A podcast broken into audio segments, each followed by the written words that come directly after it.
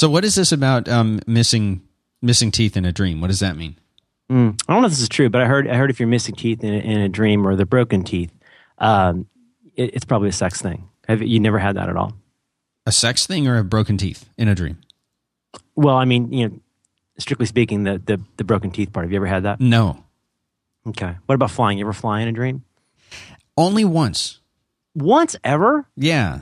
And it Huh. wasn't flying. It wasn't flying like you see in the movies like Superman. It was sort of a, a somehow the shoes that I had on were sort of rocket powered. So it wasn't it wasn't a controlled flight really. Did were you wearing two shoes? Mm, one on each foot. Okay. That that means your teeth are going to break probably probably in the next three or four days. Okay. Well, I was Which- about which I was about which- ten when I had the dream. So Oh, okay. You were ten, but you did have two shoes. Okay. yeah. Yeah. I, I can- really can't say what that means on the air. All right, we'll we'll do that offline. so for, we we we've got to start this out just by just by addressing what what has taken place here. Are you phen- firing me? Are the you firing me already? No, the phenomenon that is back to work with Merlin Mann. you want to put the thing in about how this is going to make me uncomfortable? Is that No, going no, no. I learned my lesson. Can I can only handle so much browbeating. Let's keep this short, though. Yeah, one hour. No, no. I mean the the, the complimenting ourselves part. Like it's really Oh important. yeah. Well, it should be. A, it could be a thing, but no. I mean, this is we've become a sensation. The show has been a no. I shouldn't say we. I should really. I mean, if you actually look, like I, when I when I record this thing, it's in it's in Logic, so I can see who does most of the talking, and rightfully so. It's it's you.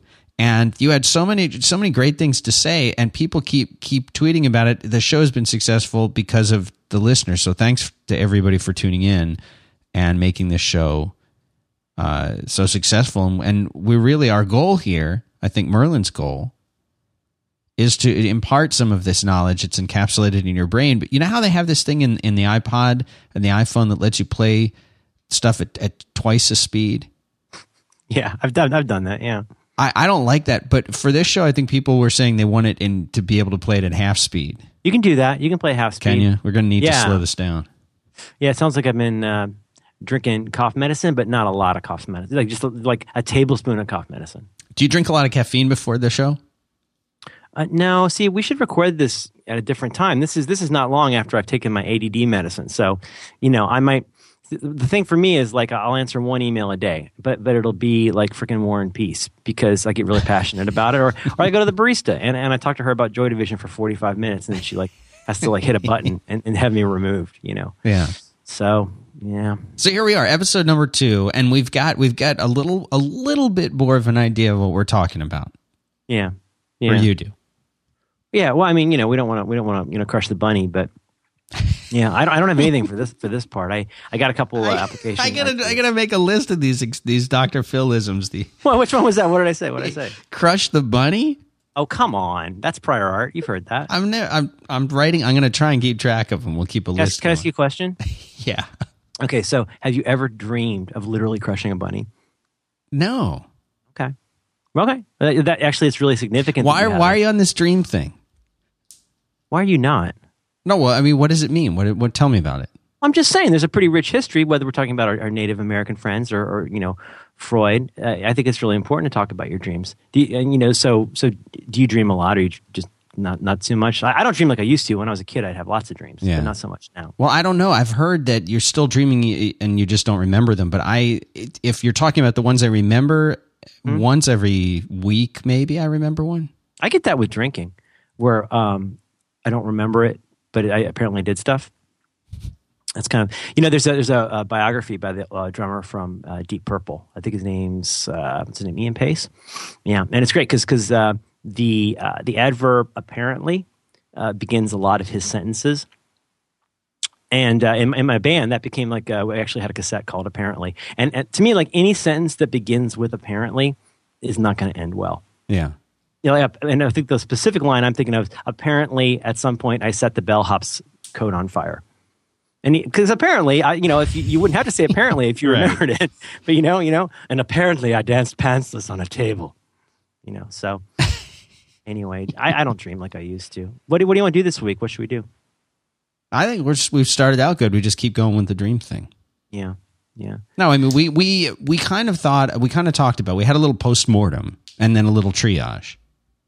Yeah. about yeah. the last show. And I think what we identified is that it kind of felt like there were taking shape out of that. There were maybe I don't want to use use as strong of a word as a segments to the show, but maybe maybe the, there's something taking shape there that that it makes sense to kind of organize the show in a thoughtful way.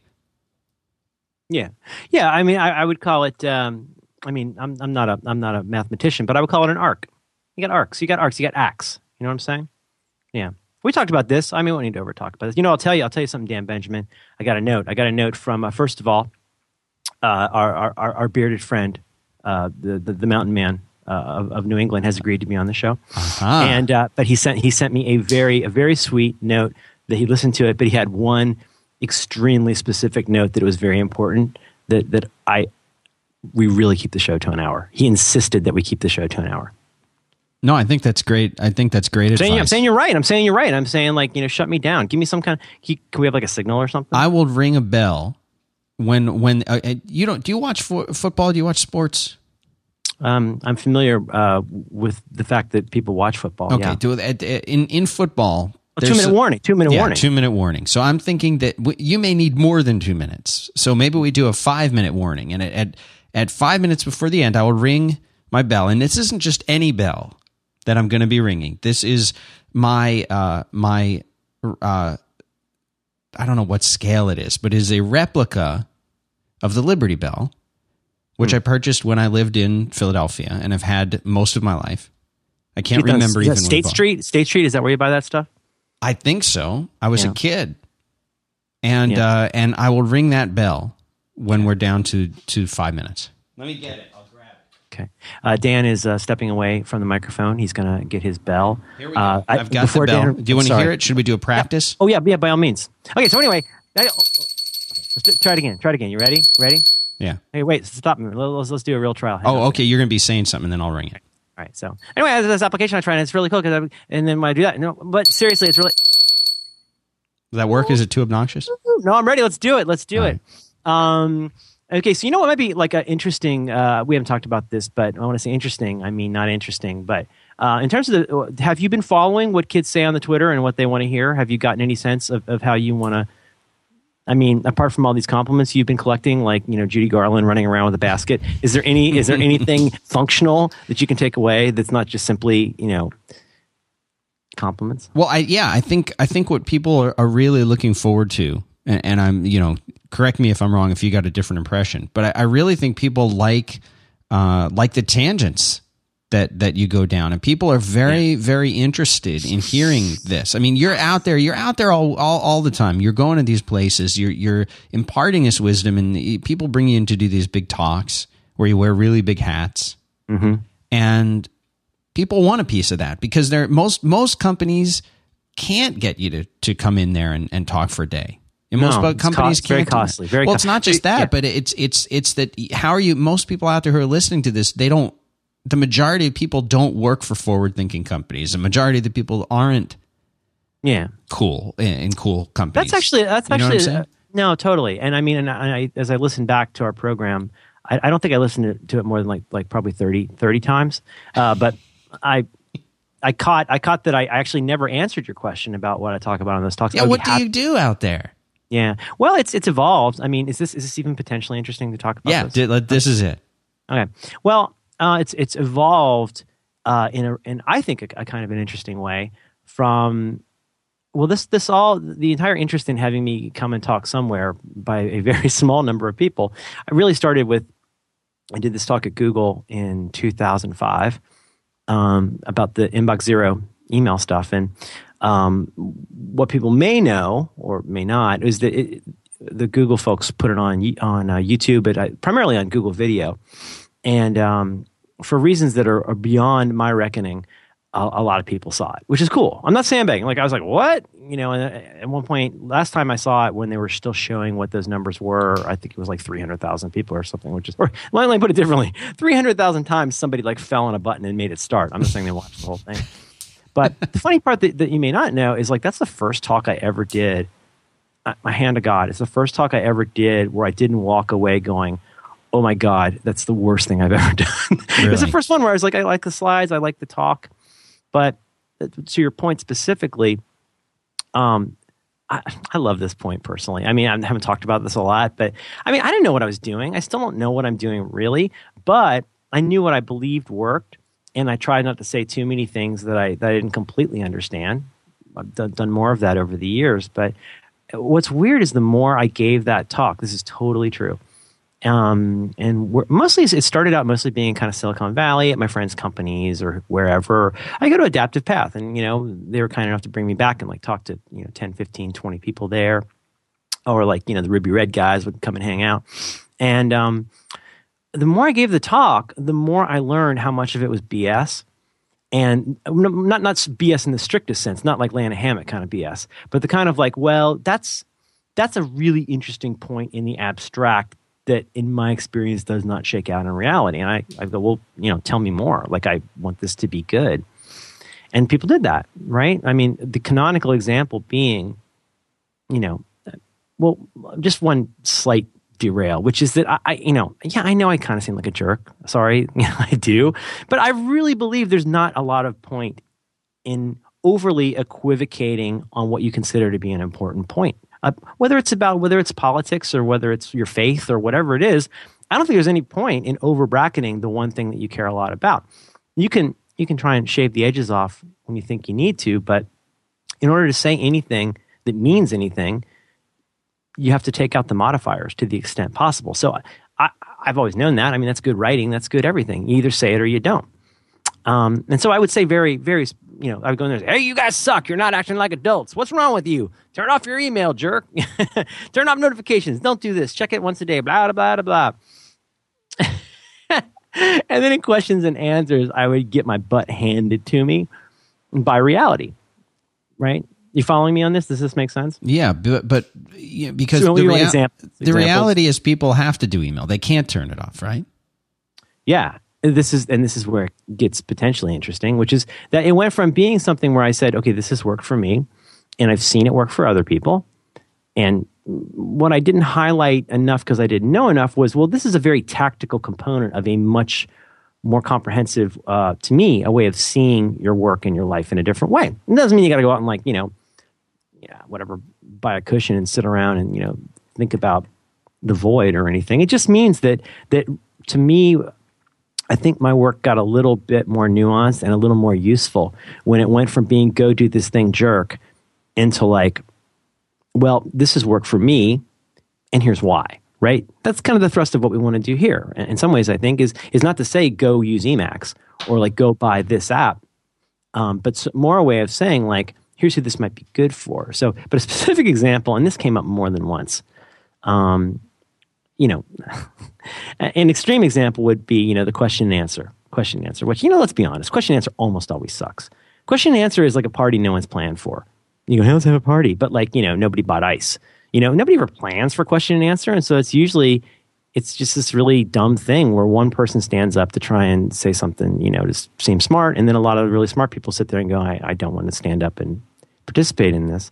But occasionally people would go, um, yeah, so um, yeah, thanks, thanks for coming out. That was uh, super interesting. Thank you. That uh, so um, my husband has I. I think it's called pancreatic cancer, and he's going to die pretty soon and stuff. So, you know, I, I, would love it if he could die with dignity. And so, you know, if I I guess I guess I'm not being an adult because uh, you know I, if I were really an adult, I wouldn't check my email, and then I get fired and we lose our health insurance, and I could be an adult at home as my husband died in what's been described to me as excruciating pain. So, so did should someone, I just? Did someone actually say that? Is that real? That is an extremely melodramatic version of a case that I have gotten several times. I'll tell you what I have gotten is like single mom, like you know, let's be honest, lady at the desk who kind of runs the place, right? I mean, and I was like, I so it's like, and then or I'd hear like, that's a great talk. I love your stuff. Blah blah blah blah. I just got hired after two years of looking for a job. I got hired at this sales position two weeks ago, and I haven't made a sale yet because all these other guys sit in email all day, and you know, like versions of that. There's all these different things.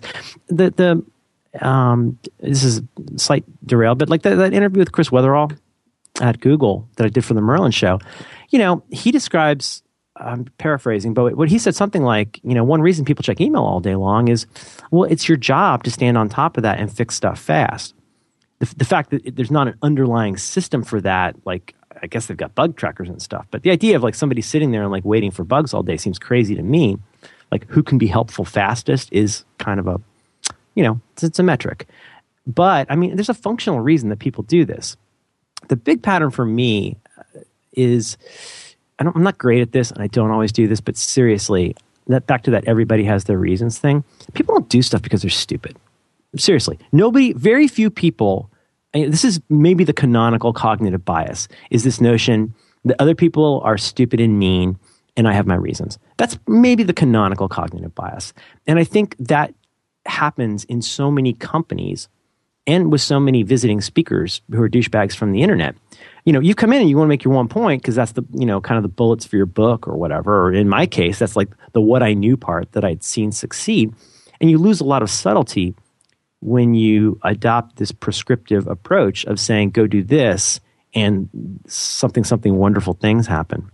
But and then in terms of how that actually affected the way I would do these talks, well, I would go into a place and generally the folks who were kind enough to bring me in, it was frequently a nerd like, you know what I mean? You know, I mean that as a compliment, right? And eh, it's a giant compliment. Like, yeah, I, I love, mean, uh, we we I like nerds. nerds. We yeah, like, we mean, are nerds. I, I, consider our audience the nerds. The capital, nerds. Cap, capital yeah, T. Yeah, yeah, yeah. Definite, definite article. And um, but they would bubble that up to somebody who had a little dough or no dough, and I would go, "You're awesome. I'm going to come," or whatever. And I would go in there, and like usually that is somebody the person who makes a buying decision on that, that's hopefully not the HR person, is somebody who's trying to affect a change with a really great heart. And like, you know, 80% of the time, it's somebody who's going, I've seen this work in other places. I've seen this work on my team, right?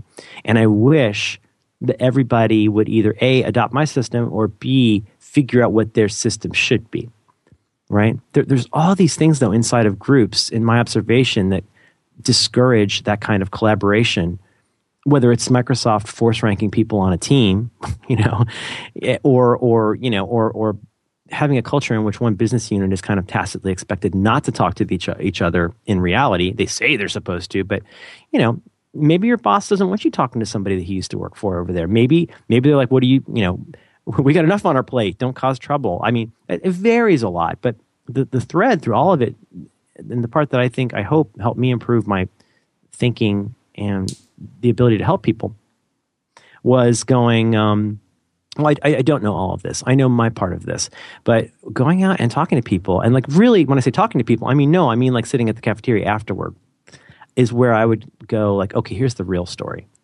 and and the real story is that truly people do have their reasons. They have their reasons in the sense of, you know what, I this company says all of this stuff and my boss says all of this stuff or they don't say all of this stuff. And there's the elephant in the room at a lot of places is again what you could call culture this invisible thing that nobody needs to really talk about.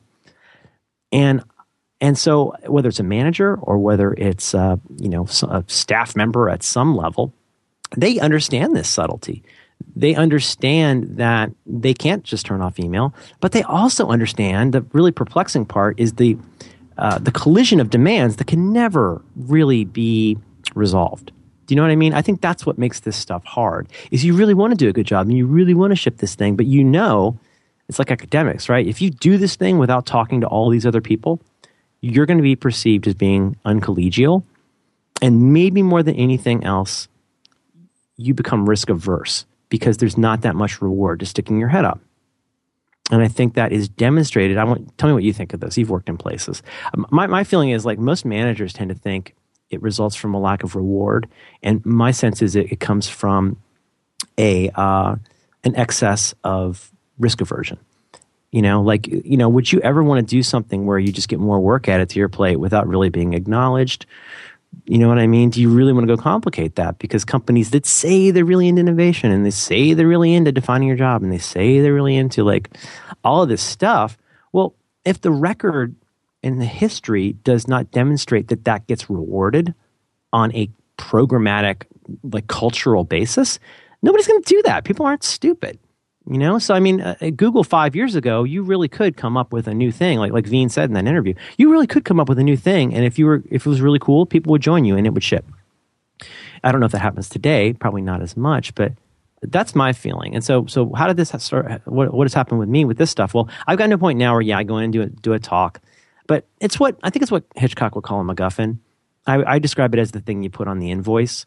Um, and I'm not saying this to sell my services. Don't hire me. You can't afford it, and you'll hate spending the money, and you'll hate me for being there. But if, if when someone does do that, I, I, call it a consultative talk, and which is like going for a day or a day and a half, and hopefully talk to as many people as possible about what, they perceive as the barriers. And uh, like I said last time, sometimes those barriers are very much those people with a good heart who brought me in, and that's that's super complicated. But uh, uh you know, there's something I've said before that is my my goal in everything I do with work internally, you know, in terms of relationships, is to always assume that everybody's smarter than me and cares more than me. And I fall short of that 90% of the time. But I think eh, last week we talked about what can't you ship, what can't you ship. I think the analog to that or the corollary is um, what if everybody you worked with was smarter than you and cared more than you? What decisions would you, especially as, ma- as a manager, what would you do differently? You know, could could you handle the Michael Lopp level of I'm just going to get out of the way and run interference so you can do your job? Most managers are not comfortable with that, and they have their reasons. So uh, that's long, but I, I, you know, I'm curious, Dan. You've had jobs. You said you mentioned before I cut you off last time that you've been a CTO. You've been in lots of places. What's what is your take on what makes places good, um, regardless of the visiting speaker? I mean, what what patterns do you see that that work and don't work inside groups? You know, I think it, that's a great question, but I don't know if I've ever had the privilege of working at a at a place that I thought was like really really great. Now that doesn't mean I haven't worked with some good people because I, right. I have, but it it seems like even in a small place, even in a company where it's like a small startup, and you know I, I I'm even going back to to the early '90s when I was in small companies that we didn't really call startups, but they were you know, to to being a CTO at a San Francisco startup that really was a startup, you know, a number of years ago. I don't know. It seems like it seems like the bad habits and the bad things creep into into even the smaller companies. Yeah, I mean, this might be a cliche. I don't have enough experience with this to say firsthand whether it's true, but the sense that I get from my friends who have had successful startups um, there's a number of things that make it work well. There are patterns that work. I mean, like again, to quote Veen, who's kind of a hero of mine. Don't tell him. Um, you know, Veen's Veen, like Veen said in that. In that You're talking about like, Jeff Jeffrey Veen, sorry, founder uh, of many things, including. I'm sorry, the tolerant. And I and I should say Veen one, Veen two, like because Greg Veen's a brainiac too. I don't want to say there's only one Veen, right? Um, but that first of all, that notion of removing friction in things like communication in a secondary way, I think that's that's huge. But you know, I think if there's one thing at the center of a startup well, one and a half things. Uh, one of the things at the center of a startup is a really huge amount of focus on doing one thing. Generally, I mean, you might have multiple things, but you are so constrained in so many ways at a startup. Number one constraint being you probably don't have a lot of dough. But the other constraint is that everybody there knows there's a, there's a clock ticking. You could think of that as a money thing because sure, money might run out. But the other thing is like you don't you may not know when you when your opportunity has come until it's gone. You've got to be watching all kinds of stuff. A really smart startup will even be ready to throw out the thing they thought was the startup to go do another thing. I mean, the Twitter story has been told so many times, but you think about Ev and Odeo. I mean, Ev had spent a lot of money and time and resources to build a podcast directory, and all it took is one announcement from this company called Apple for his business to go away. Right. So let, let's let's let me let me pause you for one second and, and yes. detail this because this was this was a very big deal when this happened, especially for me because I was already doing a podcast or two and and really I was, I was heavily invested. You, yeah, you, you know, were yeah, you were yeah, big into it. So this this for you. Now, were you at the WWDC when that was announced? No, no, I, I was there. Oh, really? It's the only WWDC that I've ever been to when they announced support for podcasting in iTunes. Because before that, you could go and download your podcasts and it's very exotic. I mean, yeah, it's so it's, it's, it's not very long ago, but I mean, do you remember Dan? It was it was weird. Like you had to go to these weird sites, and it was still a very Dave Winer kind of thing. Yes, to use RSS or you know, X, sorry, to use XML as a way to to move audio files around. I mean, it was it was not that long after a lot of arguments about what this should be for. You know, am I right? Like like what what what the standard should support it, yeah, it was still it was, it was, still really shaking out, and people it was very exotic, and you had to do a lot of you know heavy lifting on your own to get a podcast from here to there. Right, and and that's why you know if you had a few hundred downloads for your podcast, that was you were big time.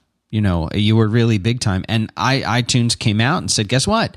We you can now download podcasts, and not only that, but we have this this thing that allows you to submit your podcasts and people can just go there and click subscribe and there they are. Now it wasn't anywhere near as as elegant as it is today, and it really is a nice.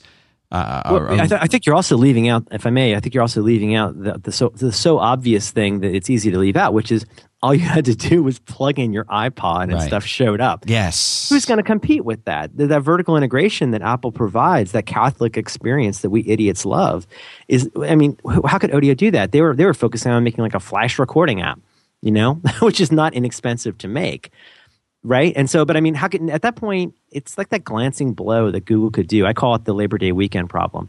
Like, could your could your product be replaced by Google by a couple ambitious people over Labor Day weekend? because you really need to think about that. Yeah. And in that instance, anyway, I'll let you finish the story. But you know, the, Ev had a lot of skin in the game with that.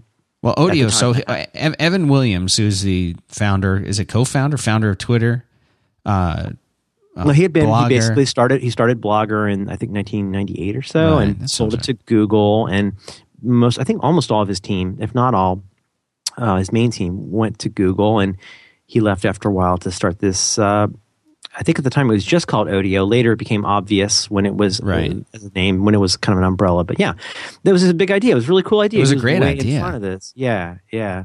Like how do but, you how do you organize all of these podcasts? How do you put them in one place and make it easy right. for people to browse and find them and coordinate them? And it's really Uh, it's it's if you could imagine almost a an early web based version of iTunes before there was an iTunes. That's that's what Odeo was. An and, early an early kind of proto. I don't know how early. I, I, don't want to be say this incorrectly, but also they had they did some pretty neat Ajaxy stuff before that was when like when the Panic site was the only site that did stuff like that. Yeah. They made it pretty easy to upload and manage, and it was just really cool. And it was an all in one solution that like nothing else was that I was aware of at the time, and it looked good. It was really pretty.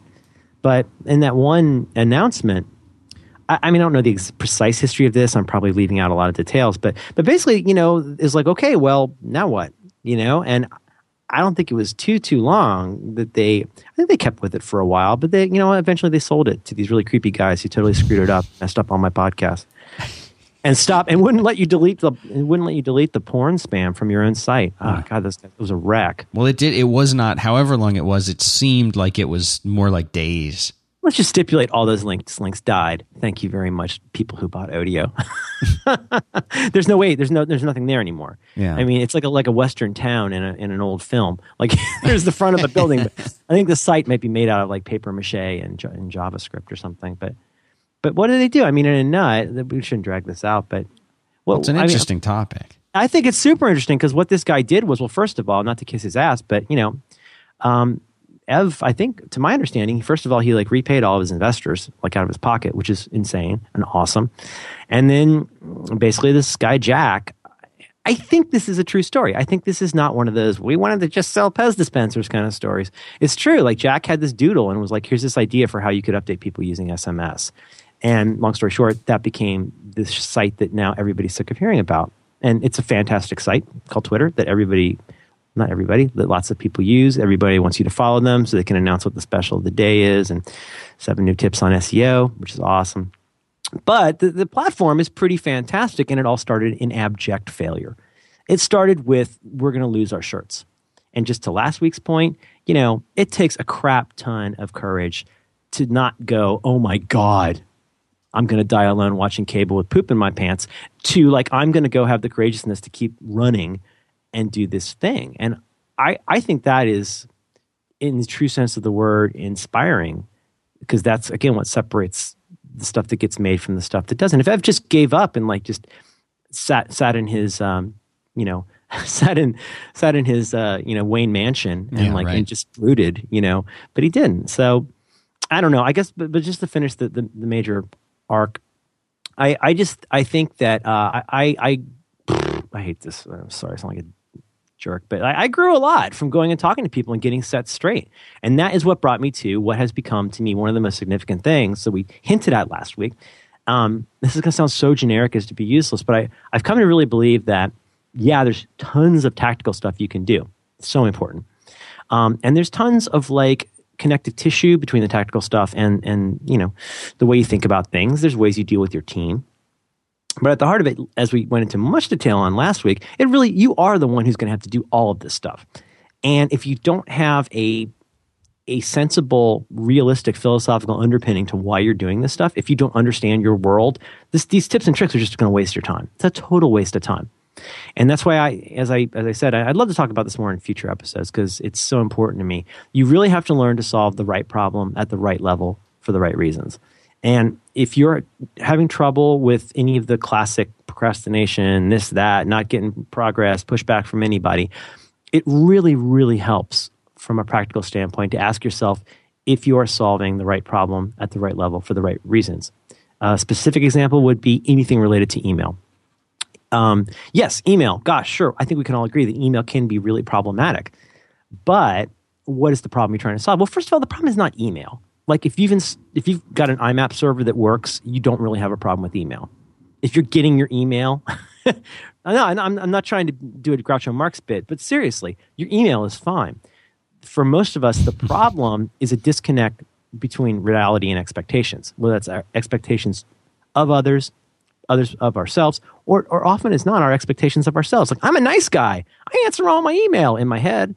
And so this email that's been sitting here in my inbox for two years because I'm a nice guy is, uh, you know, I, will get to that. Like, like there'll be a day when I wake up and suddenly a two year old email, I'm going to be all, yeah, thanks, or whatever. You know, and the person who was waiting for your response has no idea how nice you are because you never wrote back.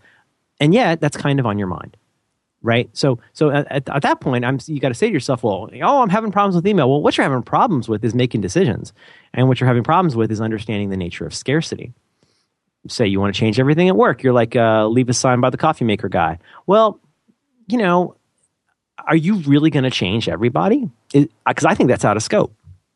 You have to say to yourself, you know, whether you're a manager or a, uh, you know, one of us pros or whatever, you know, if you don't have the scope and the interest and the buy-in, if you like, to change a giant thing, you're an idiot for trying to change it. You know, I, I am hard on HR sometimes. They have a hard job, and I don't mean to be hard on HR, but HR like buys everything at scale, right? They're never going to go in and like worry about how I can fix this one person. They're going to buy these solutions to problems that are so broad that it's amazing that it would ever work for any one person. And the same is true on teams. When you try and solve all these problems, you know, again, back to back to the sign by the coffee maker.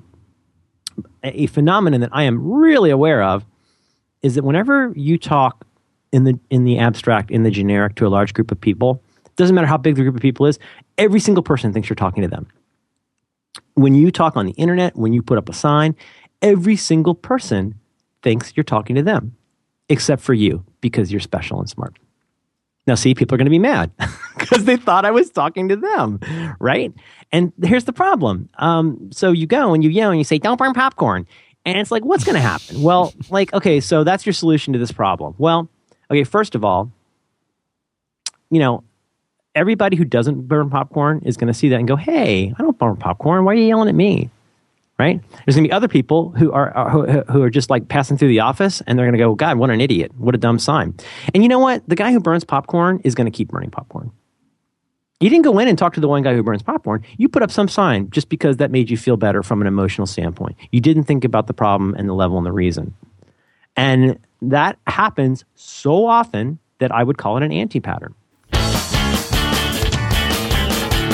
Hey, everybody, this is Merlin Mann, and you're listening to Back to Work, hosted by me and your internet pal, Dan Benjamin.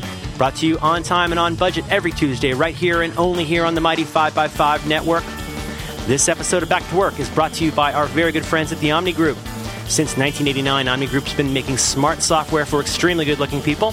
They make award winning applications for OS 10, iPad, and iPhone, including amazing stuff like Omni Outliner, OmniGraffle, OmniPlan, and a fantastic productivity app that I had an extremely minor role in designing called OmniFocus.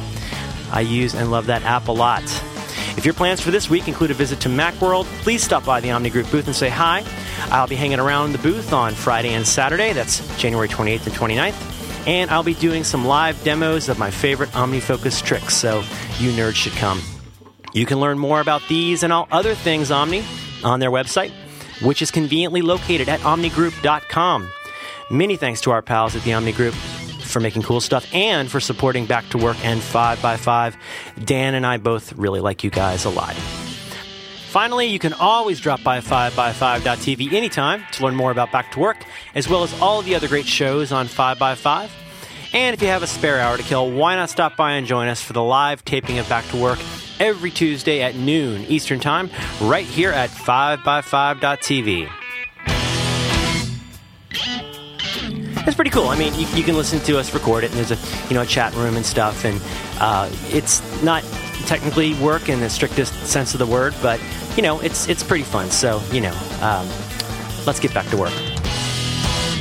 All right, let me interrupt you here. You, are using yes. a term, yes, that you say solving the right problem. We got that. What do you mean when you say at the right level? Yeah.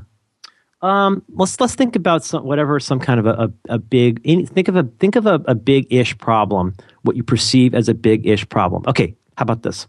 Um, is it fair to say that in a lot of companies there is a lot of this is a trick question. There's a lot of rhetoric about innovation. Isn't that kind of fair to say? Yes. Like everywhere you go, everybody wants to innovate. You got to yeah. innovate. I mean, to the point where it becomes like background noise. You hear so much about innovation, especially. Well, I mean, understandably, like a C level wants you to innovate. Go innovate, innovate, innovate, innovate.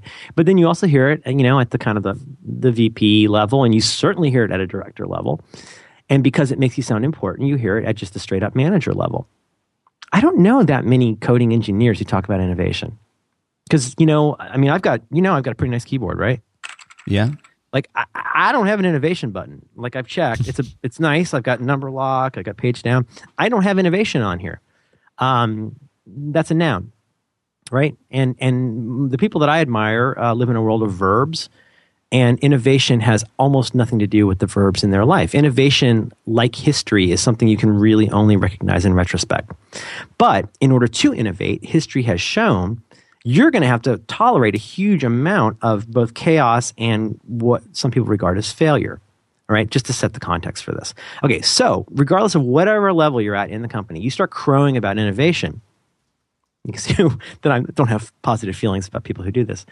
But if everything you do suggests that people are not allowed to fail and they aren't allowed to take stuff off their plate, and you've never hired any, you've never um, promoted anybody who didn't innovate successfully, and you primarily do promote the people who are super conservative, ship on time 90% of the time, but don't do anything interesting, well, then what do you expect? you know, then that starts to affect the hiring because now those managers are going to have a role in who they bring in. They're not going to bring in some cowboy maverick innovator. They're going to bring somebody in who works in alignment with how their team is, which is totally sane. But you see where I'm going with this. To just say by fiat, hey, everybody go innovate, is just about the stupidest thing in the world. It is so stupid.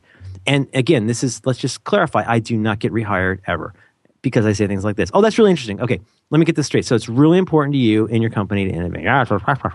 Oh, really? Okay. Um, God, you guys have super nice vertical blinds here. When the guy comes in to dust those, um, should he innovate? Rhubarb, rhubarb. Of course not. okay, I'm just checking. I'm just checking because he said everybody should innovate.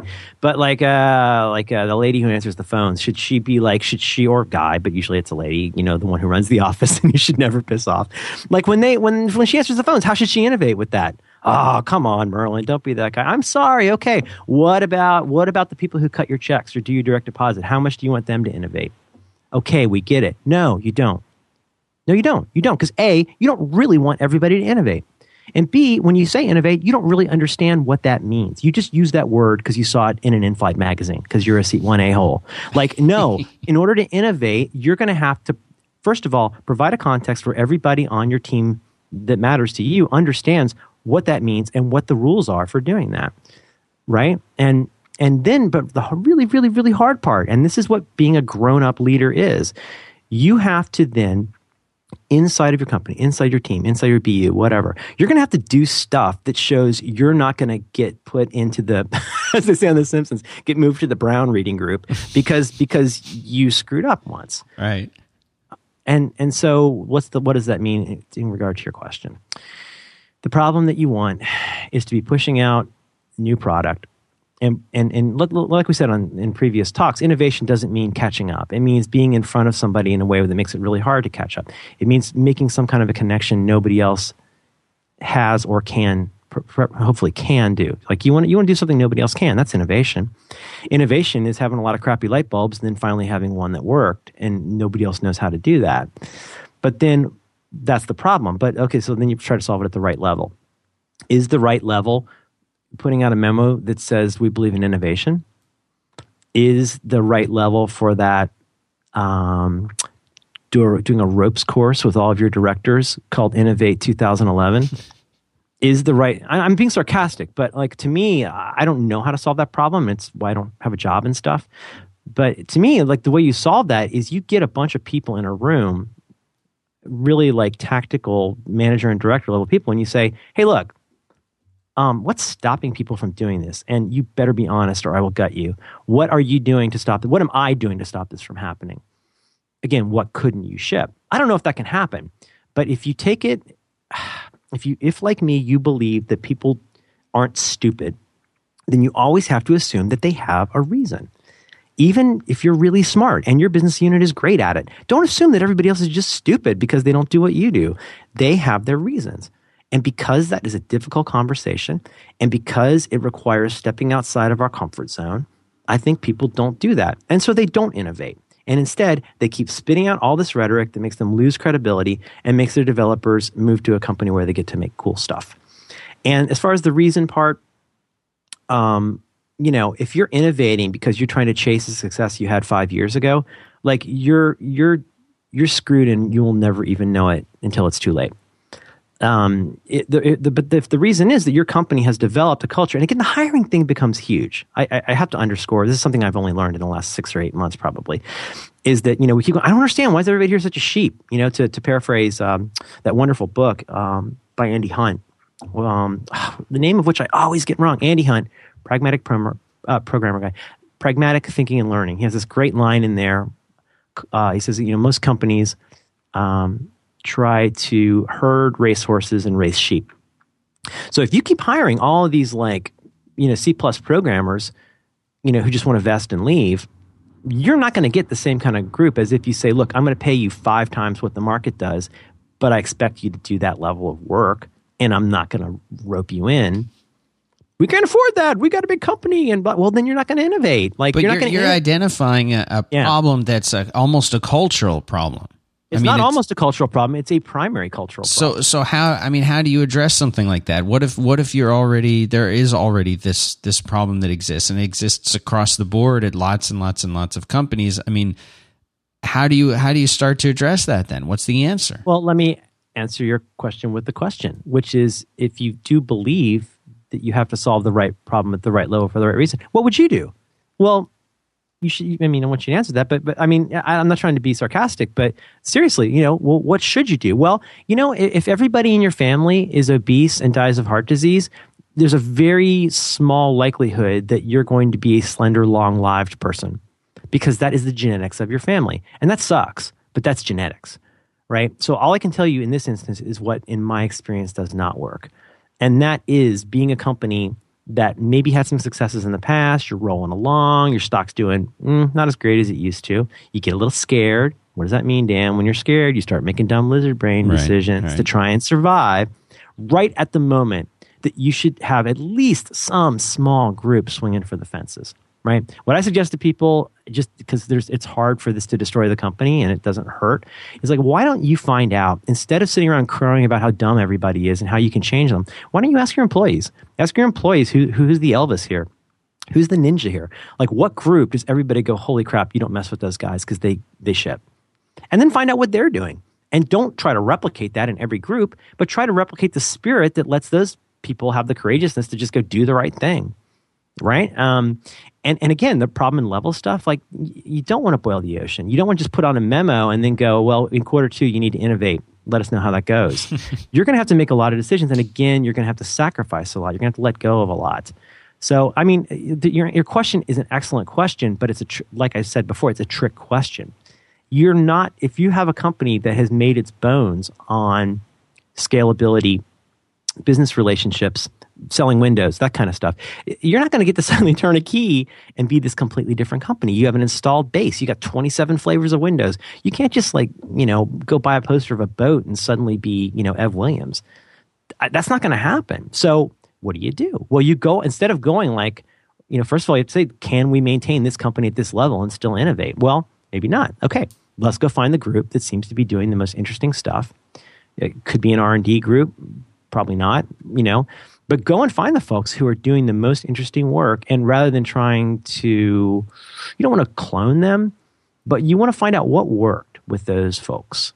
You know, what what what did they not see as barriers that everybody else sees? And then if you really want to get it done, there has to be I hate this word because it's so stupid. I wish I had a better word. It's a, it's a kind of empowerment. It's a shame that empowerment even has to exist. Like I say, it's a shame anybody ever has to ask permission to be awesome. That's the saddest thing in the world to me. But people do. Like they feel like they need that permission.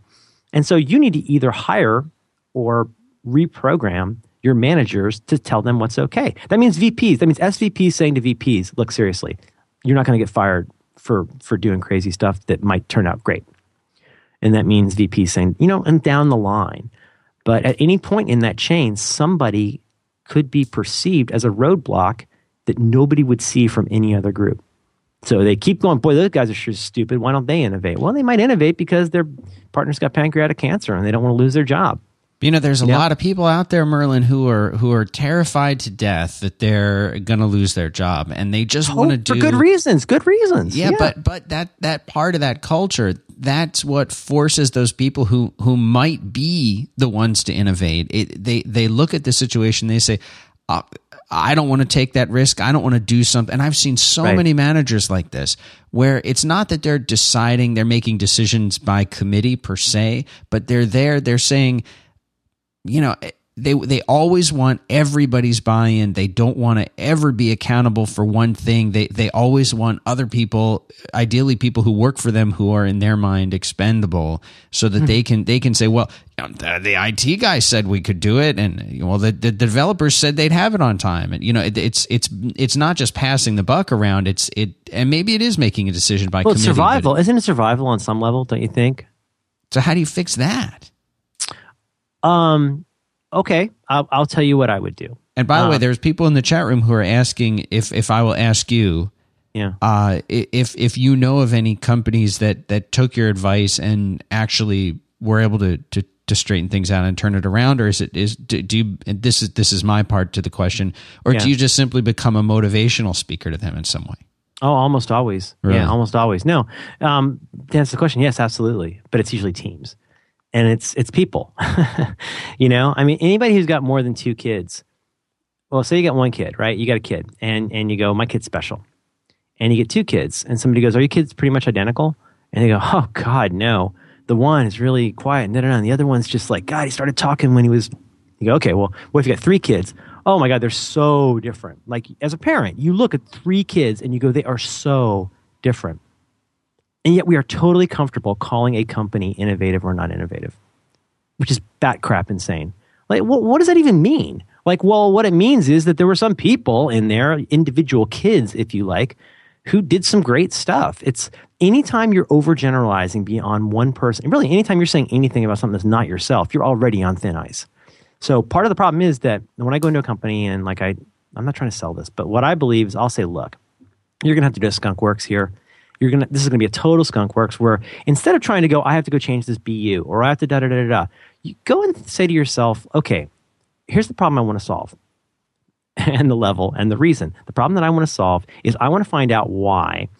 I want to find out why all of us are moving toward a culture of risk aversion and feeling less like we can do cool stuff. I have my reasons, I have my thoughts, I have my hypotheses, but I'm going to see if there's some ways that we could work on some little cool projects little cool things we could do. I've joked about, you know, build a robot day and stuff like that. But from a realistic standpoint, go in and say, go find your peers and people you like that aren't on your team.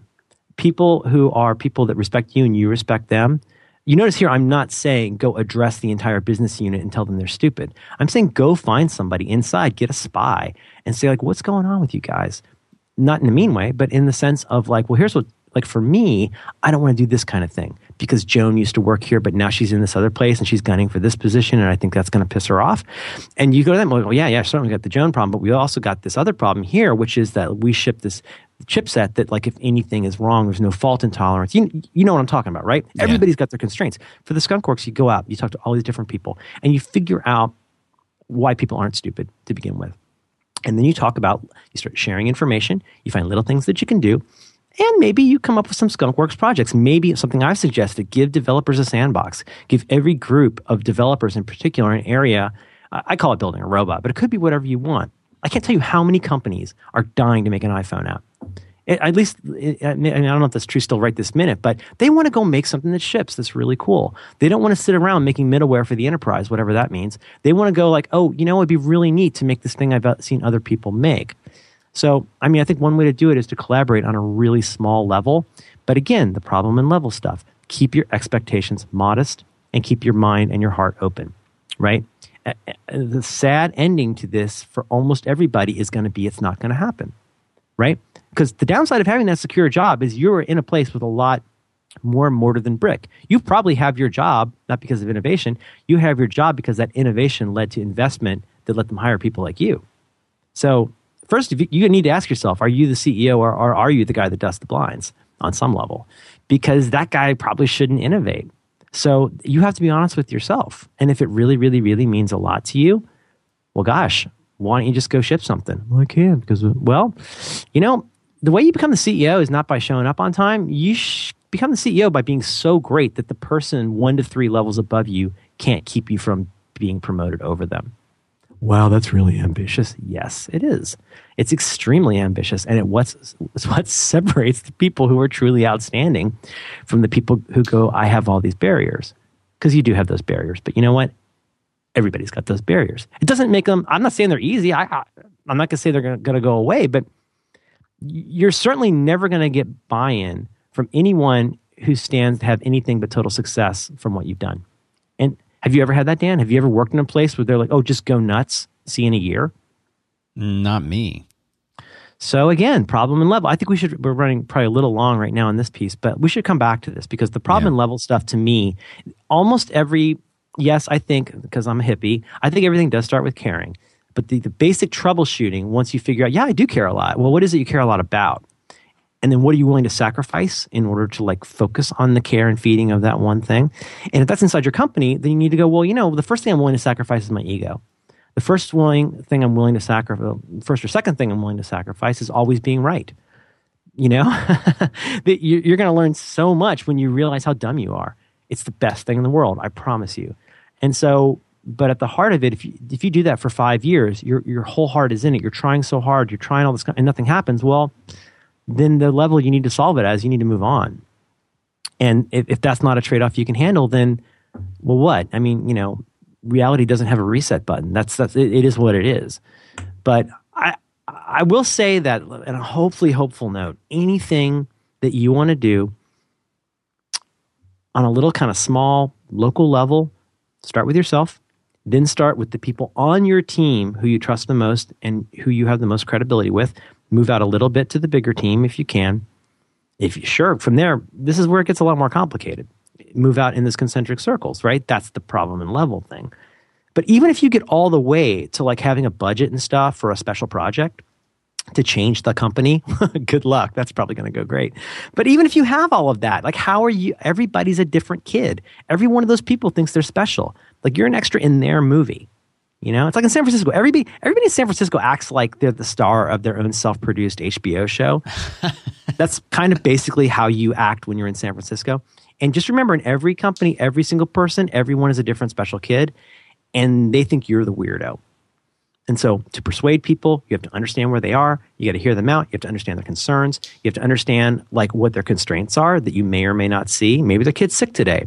You know, maybe they just found out the partner has cancer. God, God forbid. But that to me, that be, to me becomes the thing. The practical people, the people who succeed, have a combination of courageousness, whether it's earned or not, and really super clear eyed, like straight up fat man Buddha realism about what's here. This is what is here, and this is what I have the power to change. It's it's a little serenity prayer. But really, no matter what you do, whether it's you go from you, you go to your pals, you go to your team, you go to your whatever, your your uh, your BU, you go to your whatever, you still have control over precisely one thing, which is you. That's it. End of story. Everything else is potentially out of scope. And as long as you remember that, you will screw up less. But you will also have more of an opportunity to do cool stuff because you're not depending on the BU to need, need to agree with you. So, as always, there's never really an answer, and I'm probably disappointing people. Well, I think that was an answer. Yeah, it's a kind of answer. God, that went long. We went long again on that damn. Was, that was a long topic.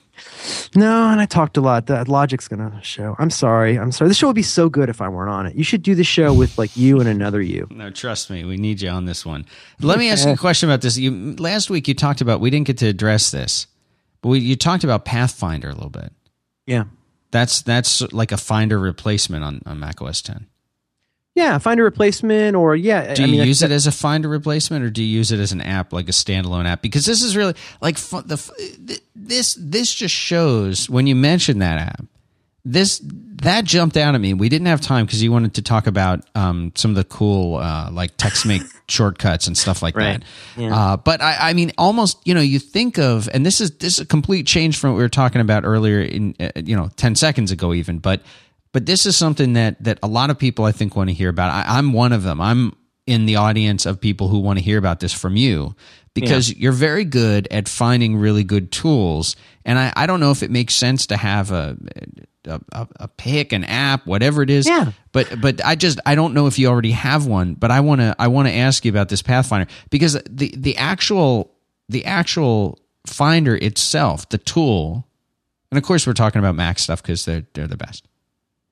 But you know, what's what's so bad about the Finder? I, I ran I, look, I looked at this Pathfinder thing, and I said, you know, this is this is pretty cool. This Pathfinder, and mm-hmm. I experimented with use a little. I have it running right now, but I, you know, I, I wanted to like what how what are you doing with it that you couldn't do with the Finder, for example? And maybe this is the wrong time to talk about this particular. No, no, no, tool. totally, totally, totally. I'm happy to. Well, first of all, um, uh, Leo Laporte and I did a MacBreak video on this a few years ago that I, I, think is a pretty good introduction. Steve took me to task for good reason for making it look more unnecessarily complicated than it is, but there's a lot of stuff in Pathfinder to do things with. I'll, I'll give you a couple of my favorites though.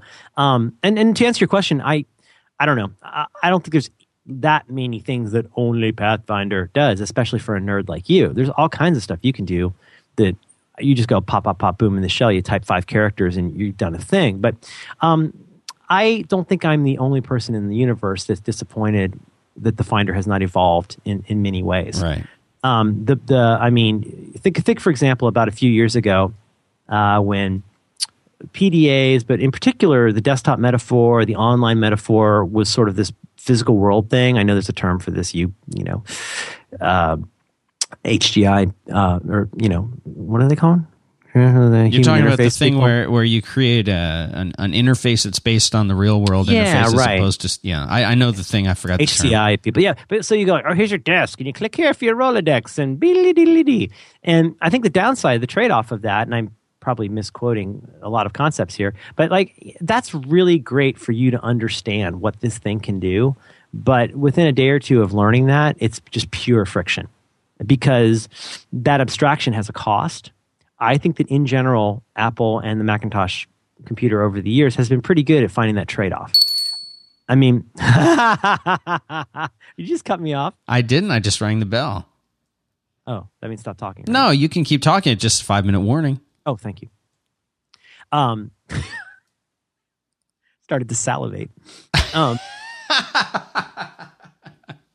Yeah, he, they didn't just salivate the dogs. He had like a tube. He cut a hole in their face. Yeah, it's not so a pretty picture. The saliva. Yeah. No, the Russians are tough scientists. Um, I think he's Russian, right? Pavlov. Pavlov? That's a Russian name, right? Well, it, it was. You know, there was a whole union back then. Yeah. I think the Mac has been pretty good with that. When I sat down for the first time at a Mac as a guy who hated computers, um, I just sat there and it was it was like a dream world to me because you know things like the control panel. Do you remember the old control panel with the turtle and the rabbit and stuff? Like you got how that worked. It, yeah. was, it was beautifully done. Well, and then of course, over the years, you get more comfortable with it. And the Finder's okay good about that. Like one example, a lot of people don't even know about. Like go to the Finder, hit Command three. What? Like a lot of people don't even know that you can browse in those columns. And for certain kinds of browsing, that's really, really fantastic. Most people never go out of Command one, which is icon view.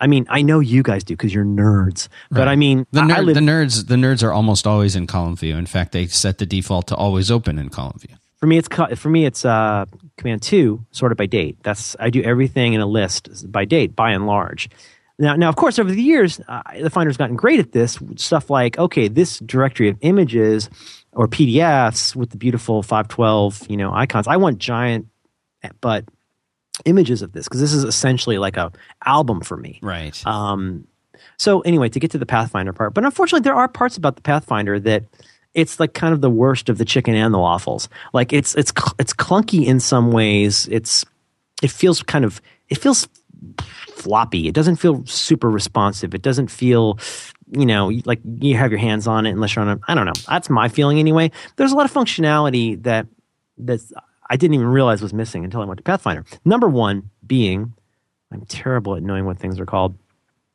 um, one of my favorites is something that Pathfinder has called Drop Stack.